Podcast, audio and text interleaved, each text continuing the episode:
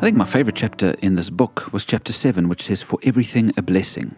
In Jesus' time, and even until today, many Jewish people follow a tradition of offering short, specific prayers from the instant they wake up until they go to sleep. And many different activities in their lives have got specific blessings for them to pray. As page 98 says, the habit of continually blessing God teaches us to be ever mindful of how much God loves us and how continually He cares for us.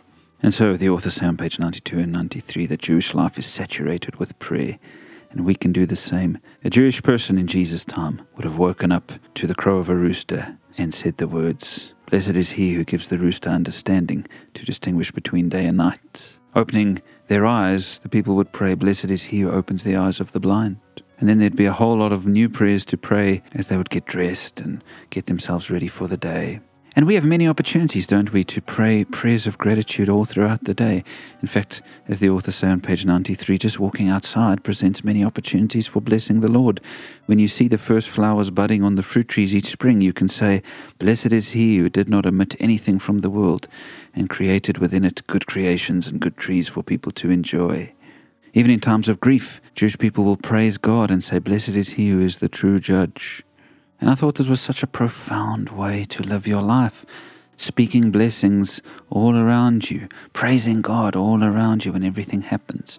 Starting it with that phrase, Blessed is He, always reminds you that it's from God and that He deserves the glory. In fact, in Luke 17, Jesus heals the ten lepers and only one comes back. And Luke says he blessed the Lord in a loud voice. The authors here say maybe he said something like this Blessed is he who does good to the undeserving and has rendered every kindness to me. Friends, would you consider saying Blessed is he prayers everywhere you go? Have a cup of coffee, blessed is he who has given me many good things. If you hear some thunder, blessed is he whose strength and power fills the world. After time spent with a friend, blessed is he who places good and wonderful people in my life. Remember, Paul taught us to pray without ceasing, and maybe, maybe these blessing prayers can be a wonderful addition to our lives with Jesus.